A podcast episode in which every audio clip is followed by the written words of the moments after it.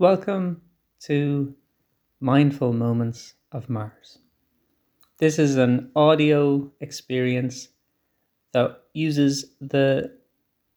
John Carter of Mars stories by Edgar Rice Burroughs to explore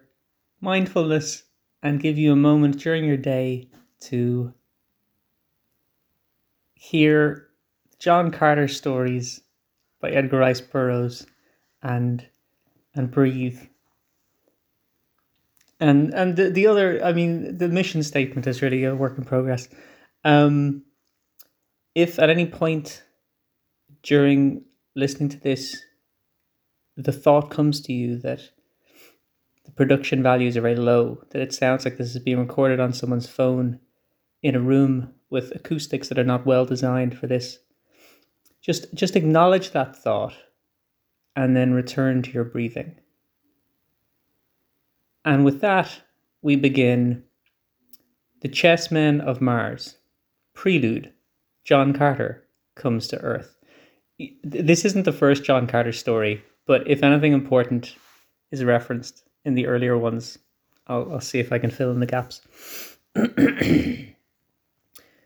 Shea had just beaten me at chess, as usual, and also, as usual, I had gleaned what questionable satisfaction I might by twitting him with this indication of failing mentality by calling his attention for the nth time to that theory propounded by certain scientists, which is based upon, on, excuse me, it's a very long sentence, which is based upon the assertion that phenomenal chess players are always found to be from the ranks of children under 12, adults over 72, or the mentally defective a theory that is lightly ignored upon those rare occasions that I win. Shea had gone to bed, and I should have followed suit, for, for we are always in the saddle here before sunrise. But instead, I sat there before the chess table in the library, idly blowing smoke at the dishonoured head of my defeated king.